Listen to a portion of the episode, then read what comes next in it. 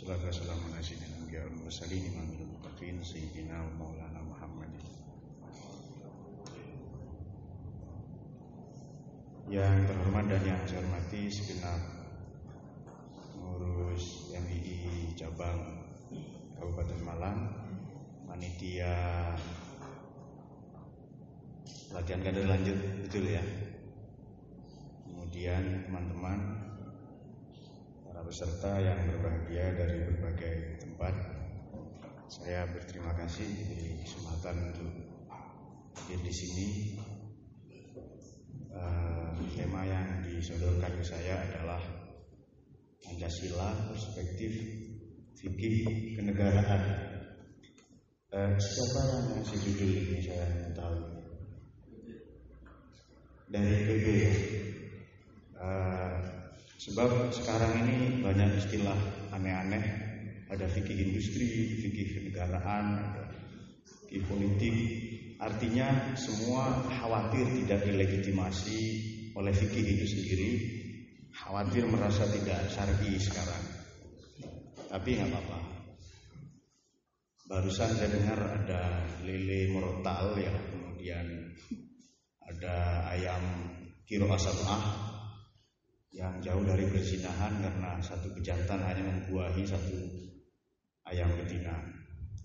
Baik, mula-mula saya akan cerita Pancasila. Jauh sebelum Pancasila ini dirumuskan, kita sudah berpancasila tepatnya pada 450 Masehi di mana Kutai Kertanegara berdiri. Itu artinya 175 tahun sebelum Kanjeng Nabi lahir kita sudah berpancasila. Satu. Yang kedua, Kerajaan Tarumanegara yang berdiri 50 tahun setelah Kutai Kertanegara di Jawa Barat, Kutai di Kalimantan Timur, Tarumanegara di Jawa Barat, ini juga sudah membuktikan bahwa kita sudah bineka. Artinya lebih kurang secara historis kita sudah berpancasila selama 16 abad. Kemudian catatan-catatan dari pengelana di Tiongkok misalnya Fahien yang nanti dicatat sebahagian oleh Benedict Anderson. Kemudian ia juga bahkan nanti menjadi tokoh idola bagi aktivis ya bagi para kalian tahu aktivis bahasa Arabnya apa? Aktivis organisatoris nggak tahu nggak apa-apa ya. Munadzim bagi para munadzim, bagi para muharrik, bagi, para penggerak yang nantinya mempelopori lahirnya gerakan-gerakan eh, generasi pertama ya, gerakan 1926 yang setahun 1926 NU berdiri 31 Januari setahun kemudian Soekarno nanti mendirikan PNI Partai Nasional Indonesia. Meskipun pesertanya hanya ratusan orang 126 kira-kira. Ini tidak kalau sekarang ya bukan partai lah ya paguyuban saja mungkin grup WA saja 200 kok sekarang. Tapi di zamannya ia sudah partai ia sudah partai politik ini sebenarnya juga sudah mengusung spirit yang dibawa oleh sudah sudah ada ya sudah menjadi meta kesadaran kita selama belasan abad itu tadi. Kemudian jauh sebelum kita merdeka, tadi sudah disinggung kita sudah berpancasila, kita sudah berbineka. Para peneliti Indonesia tentang Indonesia, orang yang mengamati nasionalisme Indonesia. Salah satunya tadi Benedict Anderson. Memang nasionalisme kita ini masih sangat muda. Soekarno mengambil istilah nasionalisme ini dari seorang filosof Prancis namanya Erne Renan Ernest Renan. Dalam bukunya nasionalisme itu bangsa itu apa? Sama persis yang mengutip itu La de ensemble dalam bahasa Prancis ya atau desire for life together, hasrat untuk hidup bersama, senasib sepenanggungan karena kita pernah dijajah, itulah nasionalisme. Hasrat untuk hidup bersama. dan itu dikopi sepenuhnya ya, diduplikasi menjadi konsep kebangsaan kita nanti. Sebenarnya, sebenarnya konsep ini uh, siapa? Uh, Erne Renong, Erne Renong ini erat kaitannya nanti ajaran ini ya, ajaran Renong ini. Ia pernah uh, bertemu, berdebat, saling belajar, saling berguru kepada kepada salah seorang menantunya perdana menteri Israel Golda Meir namanya Michel Aflaq. Dalam perjamuan itu memang pertemuan para filosof ini berbeda dengan pertemuan yang bukan filosof ya. Jadi, jadi begini, kalau ada orang besar itu pasti di sekelilingnya ada orang-orang besar. Kadang sesama pemikir besar ini saling bertukar gagasan, brainstorming, yang nanti menyokong gagasan-gagasan mereka adalah murid-murid mereka sendiri. Jadi Cak Nur tidak mungkin menjadi pemikir besar tanpa ada Gus Dur di sekelilingnya, ada Dawang Raharjo, ada Syafi'i Ma'arif. Pun tanpa ia berguru kepada orang Pakistan namanya di Mazhab Chicago ya, Chicago namanya Fazlur Rahman.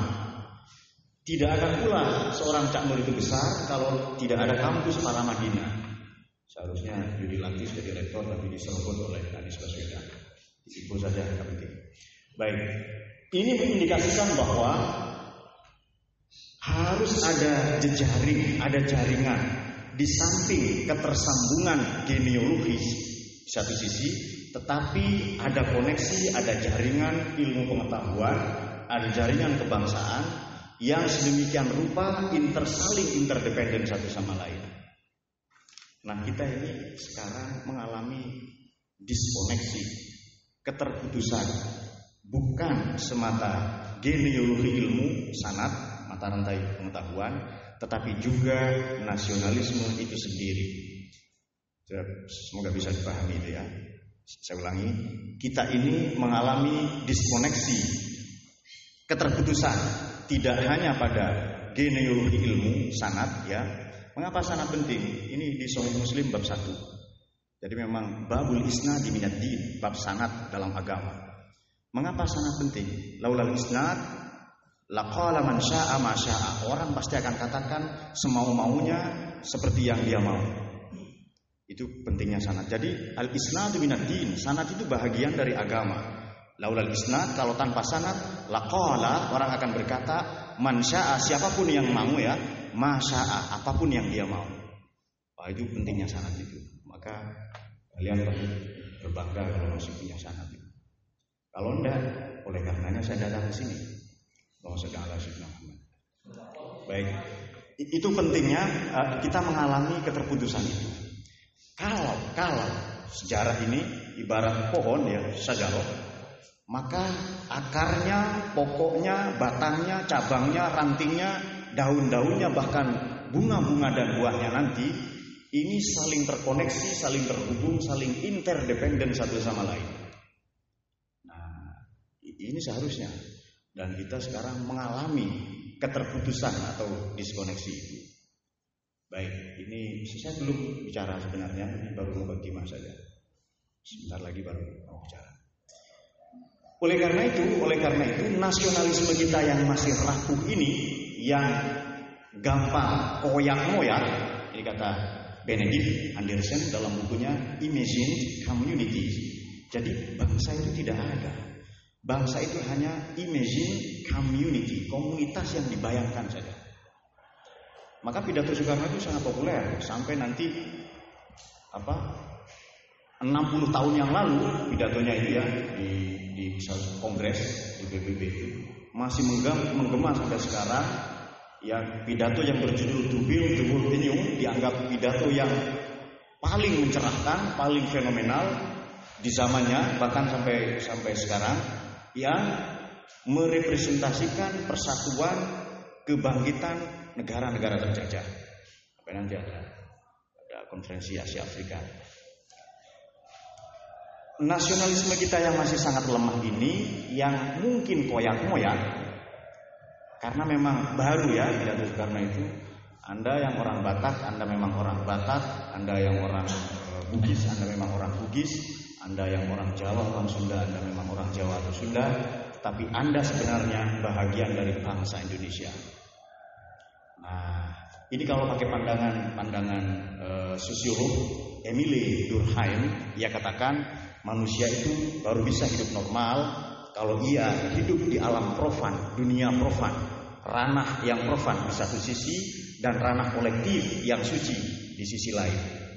Saya ulangi karena saya tahu ingatan kalian guru dan kalian bukan ilmuwan. Manusia bisa hidup normal, kata Emile Durkheim, kalau ia hidup punya dua dimensi ya. Ini nanti tidak disepakati oleh Herbert Marcuse dalam dalam teorinya one dimensional man, manusia yang hidup dalam satu dimensi. Ada dua dimensi kata kata uh, Emile Durkheim adalah manusia yang hidup di dunia profan ini dunia nyata, bebas memilih, bebas pakai baju, berpendapat, berpendapatan, pokoknya bebas semau maunya lah itu. Dan ada dunia kolektif, ada dunia atau alam yang suci. Ketika kalian datang kemari, kalian meninggalkan ideal apa individualitas kalian menuju ranah yang suci, ranah yang profan punya kalian.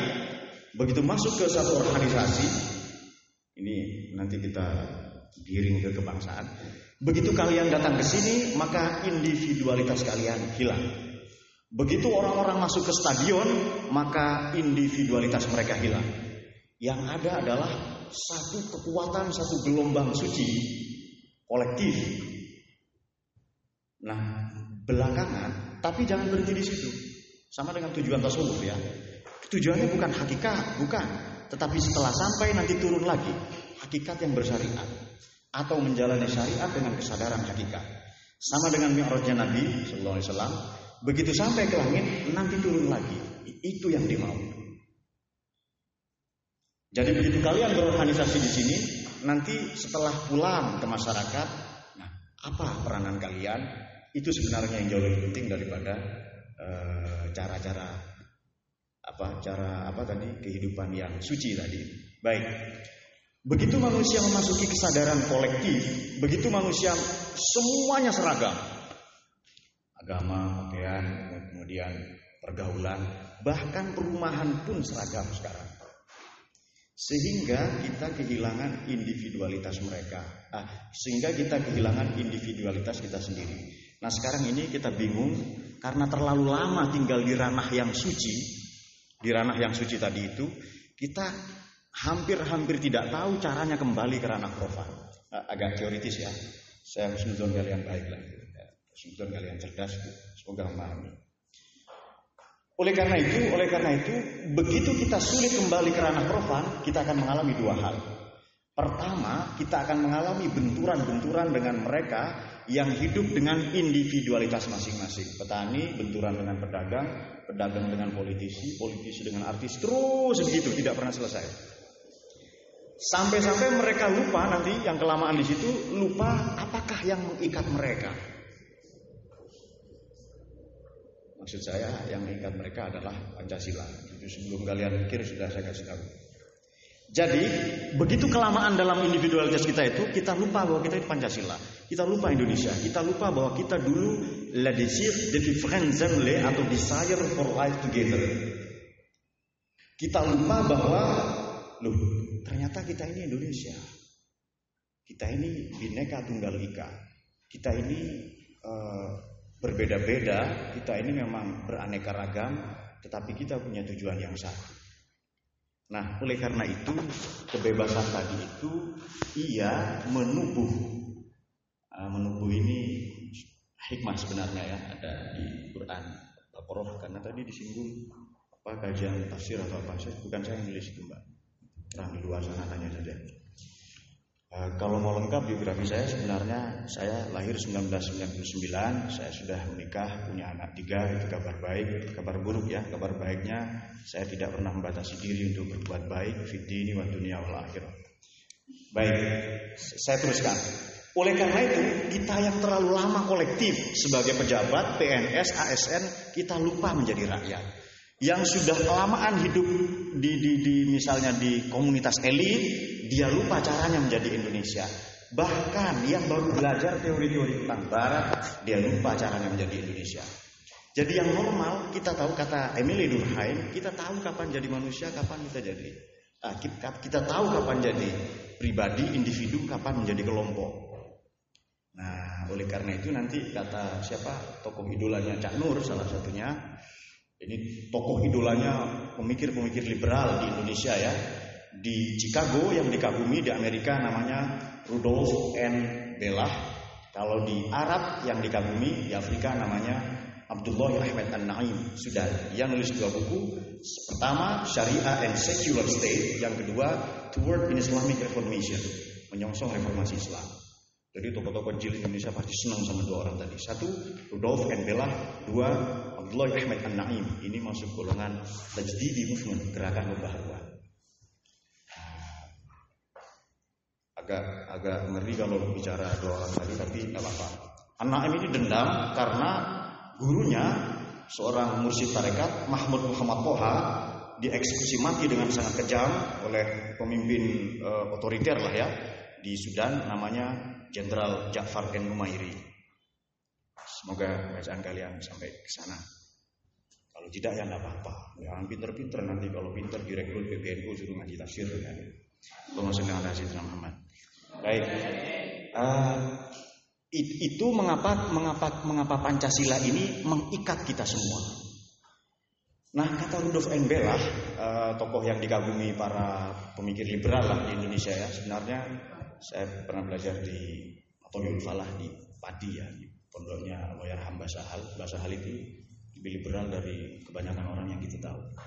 Begitu pula Gus ya, hanya kiai-kiai itu biasanya tidak menampakkan itu semua. Saya pun liberal di luar rumah, di rumah kepada istri saya, saya kolot dan konservatif. Baik. Oleh karena itu, uh, menghadapi problem yang sedemikian itu, tadi saya sebutkan empat problem kalau Anda teliti ya. Kalau Anda teliti dari awal itu, saya menyebutkan empat persoalan, keresahan atau kegelisahan. Satu, diskoneksi, keterputusan kita kepada masa lalu kita. Yang kalau-kalau kita ditanya, siapa tokoh muslim sekarang, tokoh Indonesia yang paling berpengaruh sekarang, itu lalu nyebut tokoh barat. Atau kadang begini, di Indonesia Anda ada filosof katanya. Yang bicara pegang mikrofon ini siapa? Ya kan? Sorry, buku saya Filsafat Timur itu jadi buku wajib di UGM ya, di Pasar Sarjana malah. Kemudian kita selalu begitu, kadang nyebut Arab. Kita menjadi tiba-tiba menjadi inferior, merasa rendah dengan apa yang kita miliki, agama, budaya, tradisi, malu pakai sarung dan sebagainya. Padahal sarung ini longgar ya, muat untuk berdua. Kalau Anda saya ulang tahun, Anda hadiahkan kopiah mungkin kebesaran atau kekecilan. Anda tahu semua kalau kebesaran atau kekecilan itu nggak enak. Tapi kalau Anda ngasih sarung itu pasti pas. Bahkan cukup untuk berdua, bahkan demokratis ya. Ada gerakan bebas di dalam sarung itu. Lengkapnya nanti Anda baca buku saya terbitan Kompas Gramedia Peradaban Sarung ya. Baik, Uh, itu problem pertama. Ada empat tadi ya. Nanti saya tidak tidak akan banyak menyinggung solusinya. Semoga akan menjadi bahan permenungan kita semua.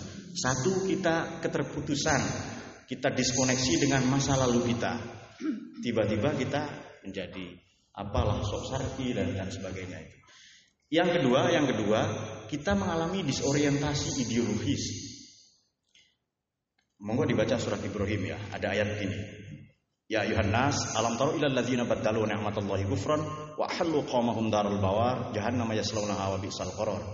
Wahai manusia peserta PKL ini, alam taruh, tidakkah kalian melakukan riset, studi kasus, observasi lingkungan, penelitian? Sorry, tidak saya maknai melihat ya. Saya berbeda dengan debat terjemahan saya. Alam taruh tidakkah kalian melakukan riset, observasi, studi kasus, penelitian Ilalladzina pada oknum-oknum penguasa, oknum ini tiga ya. Ini saya singgung di kondom bergaji itu generasi triple helix. Apakah birokrat, apakah ilmuwan, apakah pemodal. Rasanya Sajiko Murata social capital. Tiga tadi. Badalu yang menyelewengkan, memanipulasi, memakap anggaran. Nikmat Allah kepada nikmat Allah di Indonesia ada tiga. Satu, natural resources, sumber daya alam. Dua, human resources, sumber daya manusia. Tiga, ideological resources, sumber daya ideologi, yakni Pancasila. Ini belum ada terjemahan seperti ini ya di Indonesia menurut saya. Kok tidak ada yang tepuk tangan ya? Nah, apa-apa, terlambat. Saya ngantuk, saya maklumi. Alam taruh tidakkah kalian lakukan riset studi kasus observasi? Ilal ladzina pada oknum-oknum badalu yang memanipulasi memakap anggaran ya. Nikmat Allah kepada nikmat Allah di Indonesia kufron dengan menutup-nutupi kebenaran wa ahallu dan membawa oknum-oknum tadi itu qaumahum pada rakyat Indonesia darul bawar menuju negeri yang krisis. Jangan namanya selalu hawa bisal horor dari nanti silakan diperiksa Lalu kita tidak bangga dengan apa yang kita miliki. Nah, kita bangga dengan Barat, dengan Eropa, dengan Arab. Kita menjadi minder menjadi Indonesia itu. Nah, yang ketiga ini lebih parah lagi, lebih parah lagi. Sudahlah kita mengalami disorientasi, sudahlah kita mengalami mengalami keterasingan ya, teralienasi, kita merasa aneh dengan diri kita sendiri. Dampaknya apa? Dampaknya apa? Dampaknya adalah dampaknya adalah orang yang terasing, disorientasi, kehilangan dirinya sendiri, split personality, personality disorder dalam psikologi dia, kekacauan kepribadian, dampaknya apa? Dampaknya apa? Dampaknya dia akan gampang digiring oleh para demagog, oleh para oligark, terutama manakala terjadi politik elektoral lima tahun sekali. Itu dampaknya, problem kita yang ketiga. Nah, kalau begitu bagaimana cara kembali ya merumuskan, mendamaikan Islam atau keagamaan di satu sisi. Terima kasih. Dan kebangsaan di sisi lain. Bagaimana cara mengembalikannya? Atau kalau sesuai judul, bagaimana supaya supaya Pancasila, Pancasila ya fikih ya. Nah, baik, bagaimana caranya? Setidaknya, setidaknya ada beberapa ayat Quran kalau kita bisa buka misalnya Al-Baqarah 269. Tahu surat Al-Baqarah ya? Kalau kalau tidak tahu saya curiga ya. Harus syahadat lagi. Syahadat kemanusiaan dan syahadat kebangsaan. Wa may yu'tal hikmata barang siapa oleh Tuhan dianugerahi hikmah, wisdom, filosofi ya Fakot utiya khairan katsira, maka dia akan mendapatkan kebaikan yang berlimpah ruah. Baqarah 269. Baik. Hikmah ini kata Ibnu Rus adalah adalah uh, ia sepadan, ia paralel dengan istilah dari Yunani namanya filosofia, filsafat. Hikmah ya. Kalau kalau kita membuka tafsir klasik, apa sudah waktunya? Sedikit lagi ya. Oh lama enggak apa-apa ya. Saya maunya cepet-cepet saja. Tapi kadang di rumah itu minta yang lama. Saya tidak bisa penuhi lama-lama karena banyak tugas yang lain. Baik. Kalau kita membuka tafsir klasik, tafsir yang masif, misalnya Mafatihul Ghaib Lirrozi, Lil Imam Ar-Razi ya, wafat 606 Beliau katakan begini, kalau kita membuka hikmah itu ya. Hikmah itu apa sih? Adalah at-takhalluq bi akhlaqillah. At-takhalluq bi akhlaqillah ala taqatil basyariyah. Berakhlak dengan akhlak Tuhan yang seturut atau sejalan dengan kecenderungan manusiawi kita. Makanya nanti ada seorang filosof namanya Mullah Sadra itu julukannya, gelarnya adalah Sodrul Muta'allihi. Muta'allih, tahu ya muta'allih? Muta'allih ini diadaptasi dari kata ilah. Artinya ilah adalah ini kelewatan banget kalau enggak tahu. Waduh, ilah. La ilaha la ilaha illallah. Ilah artinya apa? Tuhan. Muta'allih, muta'allih dari kata ilah orang yang perilakunya, pemikirannya, tutur katanya, dan bahkan agenda-agendanya terhadap bangsanya, negaranya, umatnya, peradabannya mencerminkan Tuhan. Ini sesuai dengan hadis Nabi, takhallaku Takhallaqu ya lah. Waduh Quran tidak, hadis tidak. Nah, apa kalian ini kan? Alhamdulillah, saya baru ketemu generasi yang seperti ini, tapi tidak apa-apa. Saya isi acara PMI itu dari tahun 2005 ketika saya di Jakarta. Kebagian aswaja terus dari dulu. Dan saya nulis buku tentang aswaja tahun setahun kemudian ya. Tersesat di jalan, di jalan yang benar. Sekarang diganti tersesat di pinggir kali. Sampai sekarang kalau saya ngisi aswaja tetap itu. Dari rayon sampai PKL tetap itu. Makalah saya hanya saya ganti tanggal saja. itu tok pokoknya. Tidak ada kemajuan, perkembangan apa-apa. Referensinya hanya dua kitab. Kalau tidak Al-Minal wa Nihal, Syahristani, Al-Farqu Bainal Firoq, Al-Baghdadi. Sudah itu saja. Pokoknya itu tok itu. Kata Syahristani, perkembangan sektor itu karena politik. Kata Al-Baghdadi, perkembangan sektor karena perbedaan tafsir kepada teks. Tapi tidak apa-apa, banyak inilah ya. Bahwa sallallahu alaihi. Eh, jadi, jadi uh, bagaimana menjadi pribadi supaya Pancasila ini mendarah daging? Pancasila filsafat bukan? Filsafat bukan Pancasila itu. Bagaimana supaya Pancasila yang tadinya ilmu, ilmune kanti laku, ilmunya menjadi perilaku, menjadi muta'allih, takhalluk bi akhlakillah, ya ala taqatil basyariyah kata Ar-Razi tadi ya. Fakhruddin Ar-Razi tadi. Wafat 606 muridnya Al-Ghazali. Tidak langsung ya gurunya Ar-Razi ini masih Syahristani gurunya Syahristani baru Al-Ghazali. Bagaimana kalau kita merancang kebijakan di bidang ekonomi? Ekonomi kita adalah ekonomi Pancasila. Kalau kita merancang kurikulum di bidang pendidikan, pendidikan kita adalah pendidikan yang Pancasila. Kalau kita membangun kebudayaan, peradaban, dan segala segmen atau segala aspek kehidupan tidak keluar dari Pancasila. Bagaimana?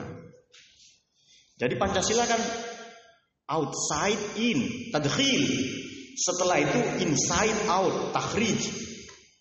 Cari sendiri di kamus saya sudah lama nyiksa otak saya dulu kok sekarang nggak mau repot-repot. Ya, pokoknya begitulah adanya begitu. Paham nggak paham urusan kalian. Jadi Pancasila yang tadinya di sana kita ambil dari abad kelima 450 dari kerajaan Kutai Kertanegara itu terus ya mengiringi perjalanan Indonesia itu sampai menuju gerbang kemerdekaan itu kita internalisasi. Nah, kalau ini tidak paham kelewatan. Outside in baru kita inside out, tadkhil, kita takhrij, kita eksternalisasi dalam pembangunan kebudayaan, politik, pendidikan, apa saja. Kalau begitu, kalau begitu kita perlu pribadi-pribadi yang muta'allihin, pribadi yang ta'allum, yang perilakunya, pemikirannya, tutur kacanya mencerminkan Tuhan. Itu baru orang yang wisdom, orang yang bijaksana. Dalam filsafat dalam filsafat timur atau lebih tepatnya filsafat India disebut pribadi yang darsan karena dia memiliki darsana. Orang namanya darsono mungkin ya itu kebijaksanaan. Itu dia. Kalau itu bisa, baru kita ngomong Pancasila. Baru nanti ngomong fikih kenegaraan itu ya. Fikih kenegaraan itu fikih yang bagaimana itu ya. Jadi kok ada nanti ada ya biasa lah. Saya saya melihat sudah itu problem kita ya, problem kita. Uh, mungkin ini teoritis, mungkin ini teoritis, tapi memang memang kita punya tiga sumber daya, sumber daya alam guru kita, kita akui saja. Anda tahu minat baca Indonesia nomor berapa? Dari 65 negara yang diteliti, nomor 65 negara Botswana. Anda hampir tidak pernah dengar negara itu kan? Pokoknya negara yang nggak terkenal pasti fi dulumatil jahiliyah negara. Antah berantah kita nggak tahu. Botswana dari 65 negara yang diteliti ya oleh PBB, oleh UNESCO, oleh UNICEF. Dari 65 negara yang diriset, minat negara, minat baca, kecenderungan literasi yang paling buruk nomor 65 Botswana, alhamdulillah nomor 64 Indonesia. Silahkan bisa browsing sekarang. Jadi bagaimana mau pinter, mau ngomong negara, mau ngurus negara, minat bacanya rendah.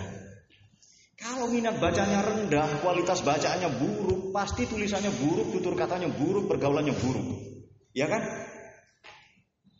Aktivis tadi, organisatoris, hanya satu fragmen dari 15 fragmen, dari 15 aturan baku tentang ilmuwan.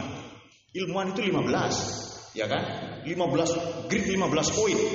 Salah satunya adalah munazim, organisatoris, aktivis. Salah satunya adalah muharrik, penggerak. Salah satunya adalah mutawarri, dia menjaga pergaulannya. Ihtiyat. Salah satunya mutakhallid, dia bergaul dengan banyak orang, banyak kalangan. Tidak hanya ke atas saja tapi ke bawah juga. Salah satunya dia juga faqih, dia juga berpengetahuan agama. Itu baru ilmuwan. Baru nanti dia menjadi pribadi yang muta'allih yang perilakunya, pemikirannya mencerminkan ilah.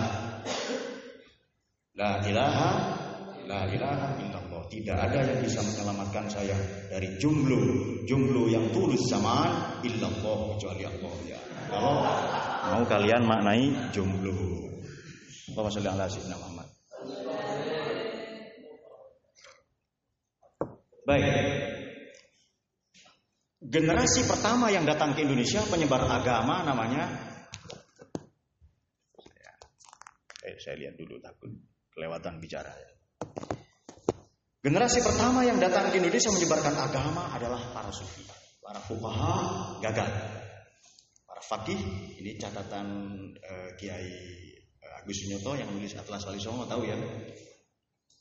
Orang yang salah satu yang saya kagumi, kok bisa nulis buku sehebat itu ya. Kadang sesama penulis itu saling mengagumi. Baik, catatan beliau generasi pertama Prawali Songo ya di pegunungan Dieng dan pegunungan Tidar setidaknya ada 1500 penyebar agama dari Arab, Persia dan dari dari dari Arab, Persia dan dari India yang digorok hidup-hidup, dipanggang dijadikan bahasa Jawa dijadikan engkung ya, dimakan hidup-hidup itu dibakar hidup-hidup oleh salah satu sekte persilangan Hindu Buddha. Sekte itu bernama Pancamakara Bhairawa Tantra. Nanti oleh Wali Songo, ingkung itu jangan orang, ayam itu dulu lalu diganti ayam. Lalu kadang diganti kambing, lalu diganti kelinci. Barangkali senang majalah Playboy ya kan, kelinci kan lambangnya. Bunda Pak, saya sudah senang Bunda Miyabi, misalnya Umbul Mayabi, kakek Sugiono, ya tidak apa-apa tiga gambar itu sesuai dengan selera masing-masing. Saya hanya berusaha membaca pikiran kalian saja.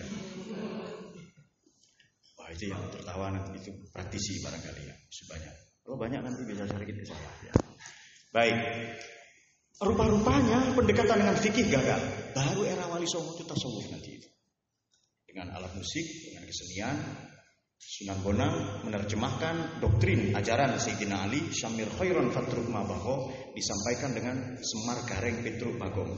Semar itu Syamir Yadak, sing-singkan dengan baju, cangcut tali wondo, ayo kerja. Kemudian itu kan kuno kawan tahu ya? Kuno kawan itu kan satu. Semar nanti punya ada punya anak tiga apa? Petruk, Gareng dan Bagong. Sebenarnya ada dua lagi. Ada dua lagi. Ada yang tahu? Selain empat itu ada Togo dan Bilu. Nah nanti Anda perlu membaca itu. Jangan baca grup WA tok gitu ya. Kalau sudah penuh grup WA saya, saya ganti nomor WA. Baik. Uh, Samir Yadak, sing-singkan dengan baju khairon ini semar gareng. Gareng ini nala korin, cari teman sebanyak mungkin. Berarti serawungan ya, bersosialisasi. Kemudian uh, Petruk Fatruk Allah ini berarti ajaran transendensi ya. Revolusi tauhid, as-saurah al-aqidah, as-saurah ya revolusi tauhid. Seperti as-saurah wal harakah bukunya siapa itu? Ah, itu yang sangat populer ya. As-saurah wal aqidah, revolusi dan akidah. Ada yang tahu bukunya siapa? Inna lillahi wa inna Hasan Hanafi. Ini kacau ya. Waktu saya kecil di Sidoarjo itu kalau ada anak nakal nggak pinter-pinter ngaji, ada mbah-mbah bilang wolo wolo kuwoto itu belakangan saya baru tahu itu ternyata la haula wala quwata illa dan sekarang saya ulang kepada kalian. Kemudian Bagong itu membawa etokit al bina sama dia. Baik, lanjut makna. bahasa Jawa itu. Nah, uh, kemudian kemudian begitu era para sufi ini berganti, diganti fakih, diganti fakih ya, diganti orang uh, ilmuwan lah, ahli agama. Sekarang begitu abad 19 datang, golongan-golongan pembaharu ya datang ke Indonesia memerangi tahayul bid'ah hurufat, kaum sarungan ini terkucilkan. Karena hanya kaum celana saja yang yang dianggap mewakili Indonesia. Paham ya? Siapa yang mewakili celana, mewakili sarung, paham ya? Sarungan siapa? Paham ya? Uh, siapa? Siapa kaum sarungan ini? Ya, kaum santri atau uh, apa? Uh, pesantren. Santri dari kata sastri, mereka yang mempelajari sastra. Sastra kitab suci. Tempat di mana mereka belajar adalah pesastrian atau pesantren. 28 ribu pesantren di Indonesia, 5 sampai 6 juta orang mondok setiap tahun di Indonesia ya. Tapi mereka tersisih semua karena mereka pakai sarung itu. Jadi, jadi jauh sebelum Indonesia dalam hal ini negara, pemerintah mengambil peran untuk mendidik, mencerdaskan amanat undang-undang nggak itu? Amanat undang-undang nggak itu?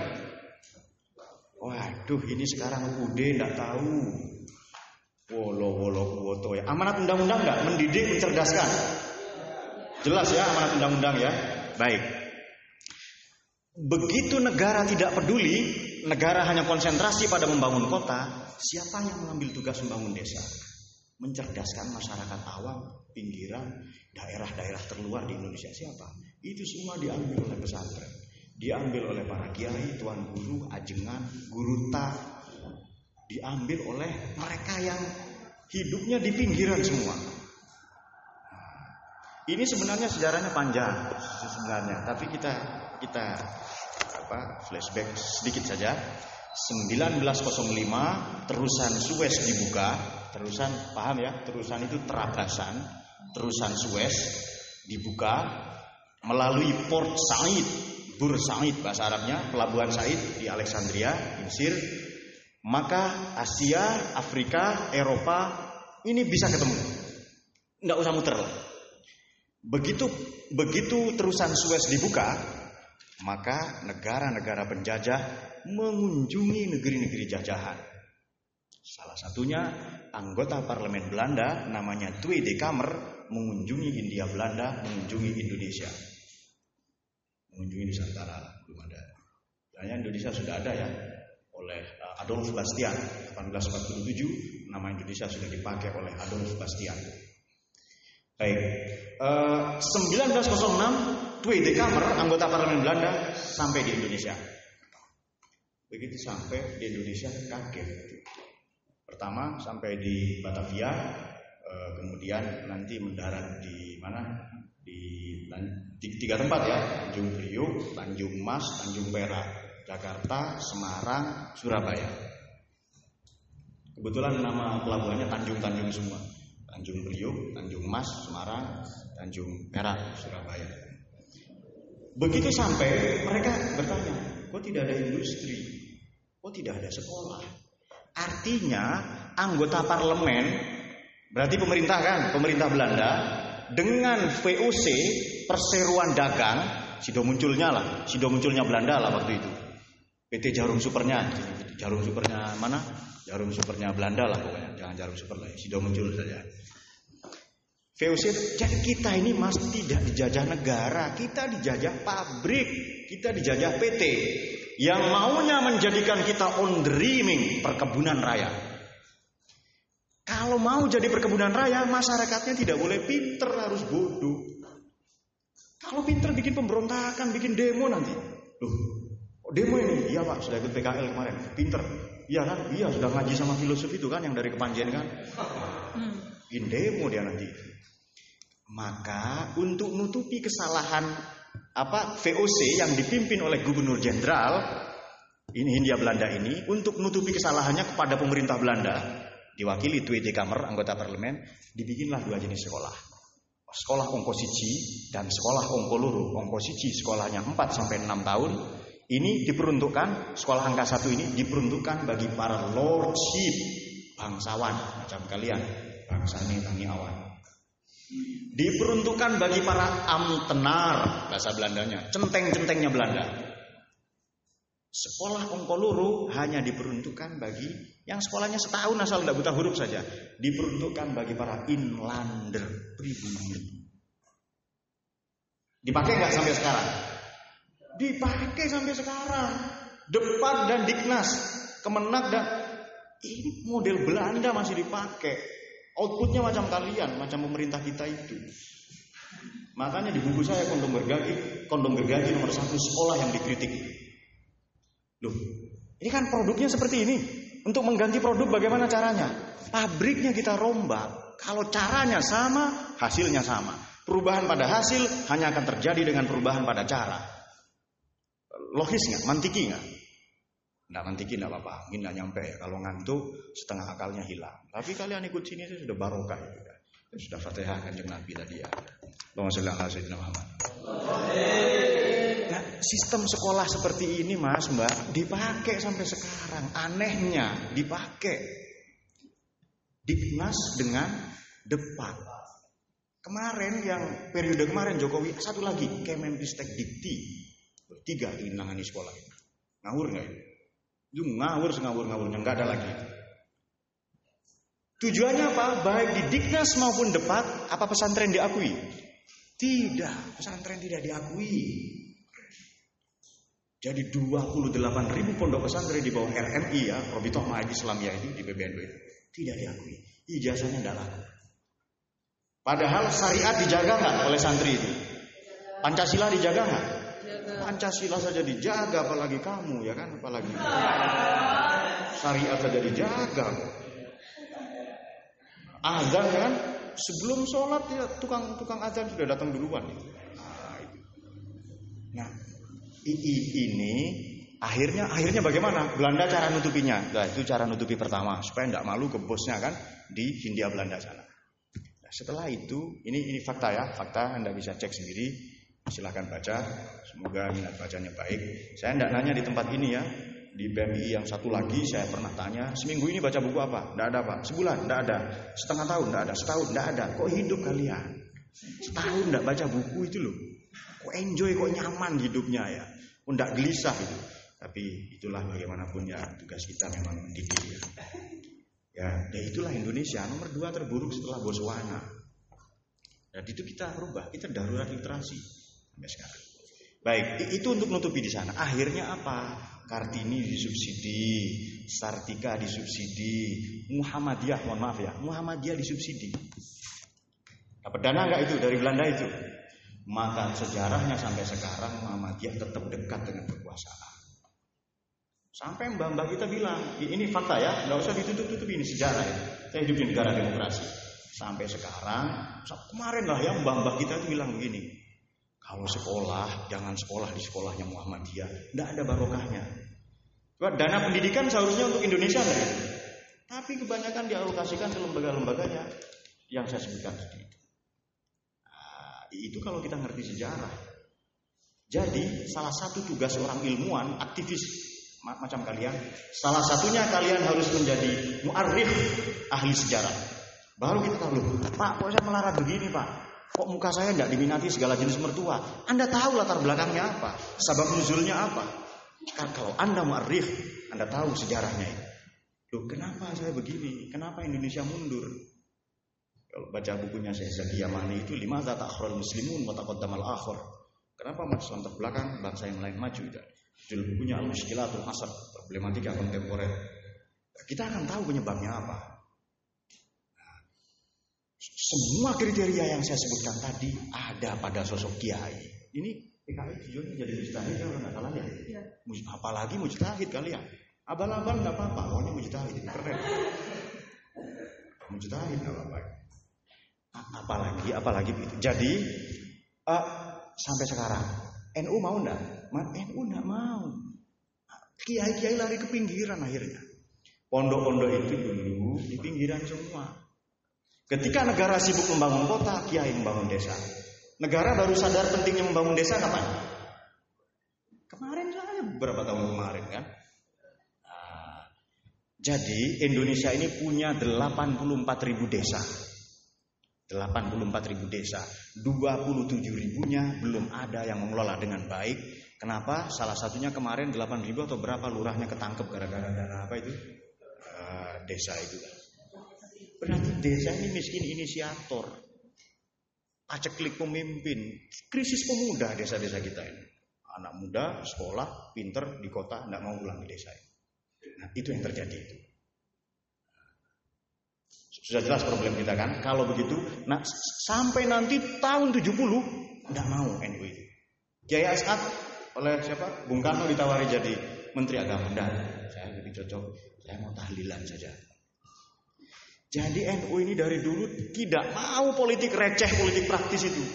Tidak mau menjadi sesuai surat Ibrahim alam tara ilal ladzina baddalu ni'matallahi kufran wa ahallu qaumahum darul bawar. Tadi tidak mau maunya high politik politik yang lebih tinggi yakni politik kebangsaan politik keindonesiaan. Kok nggak ada yang tangan ya?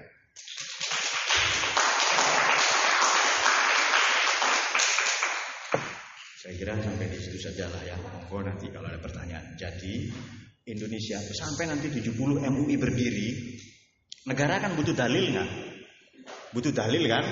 Repelita itu loh, rencana pembangunan lima tahun butuh dalil kan? NU nggak mau. MU, negara bikin MUI. Sudah, nanti tahun 81 negara bikin lagi fusi partai.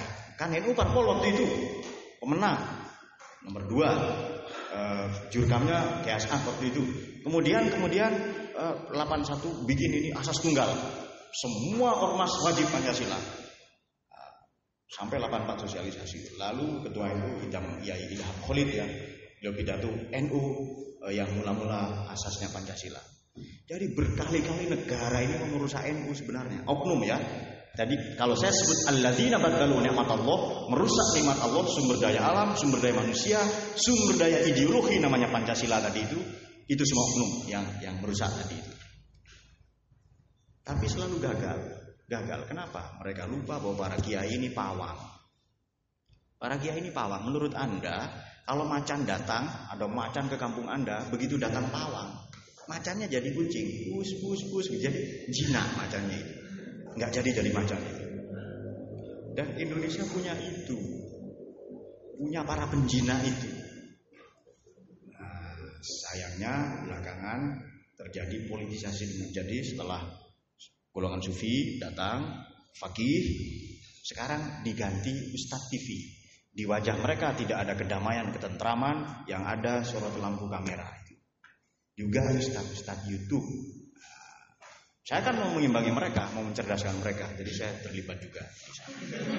Semoga ini uh, menjawab kegelisahan kita. Kalau ada pertanyaan, mari kita diskusikan. Anda tidak harus setuju dengan pernyataan saya. Saya kembalikan ke moderator. Beri tepuk tangan yang meriah untuk teman-teman.